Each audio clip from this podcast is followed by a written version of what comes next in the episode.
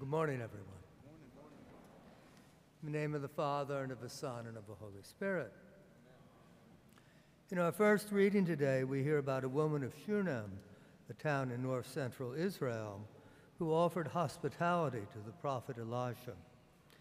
He wanted to do something for her in return, and when he learned that she had no son, he promised that she would give birth to one. This episode shows us that the God of Israel has compassion on those who honor him, and that he has the power to give life and death. Indeed, later in the second book of Kings, when the woman's son has died, Elisha restores him to life. But our God is not only concerned with the natural life of the body, he is even more concerned with the life of the spirit, as the second reading from the letter to the Romans makes clear. Are you not aware that we who were baptized into Christ Jesus were baptized into his death? This passage of Scripture is often read at funerals, for there is a profound connection between baptism and death.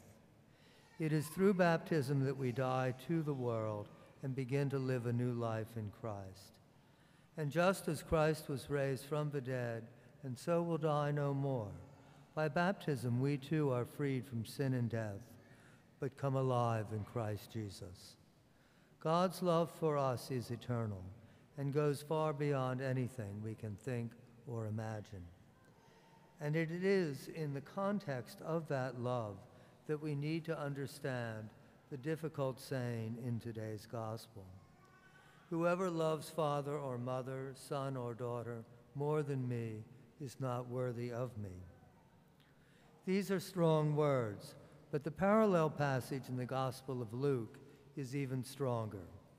Anyone who comes to me without hating father, mother, wife, children, brothers, sister, and yes, even his own life, cannot be my disciple.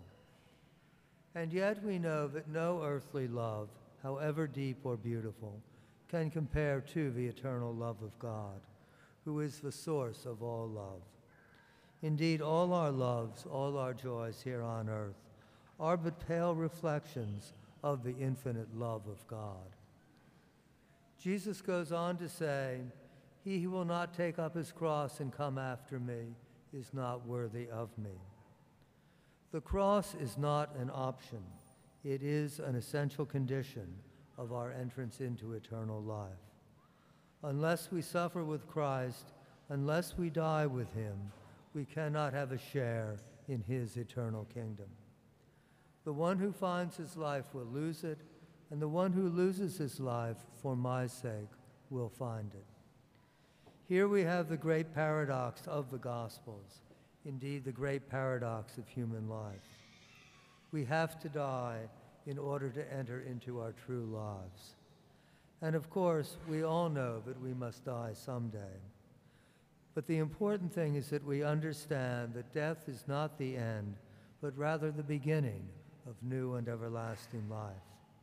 And that understanding should make us more aware of the importance of how we live our lives here and now.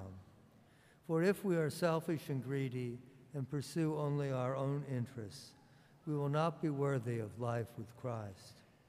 But if we die to ourselves and live for God, according to his commandments and for the good of others, and if we take up our crosses with courage and perseverance, then we will discover the life that God is calling us to share.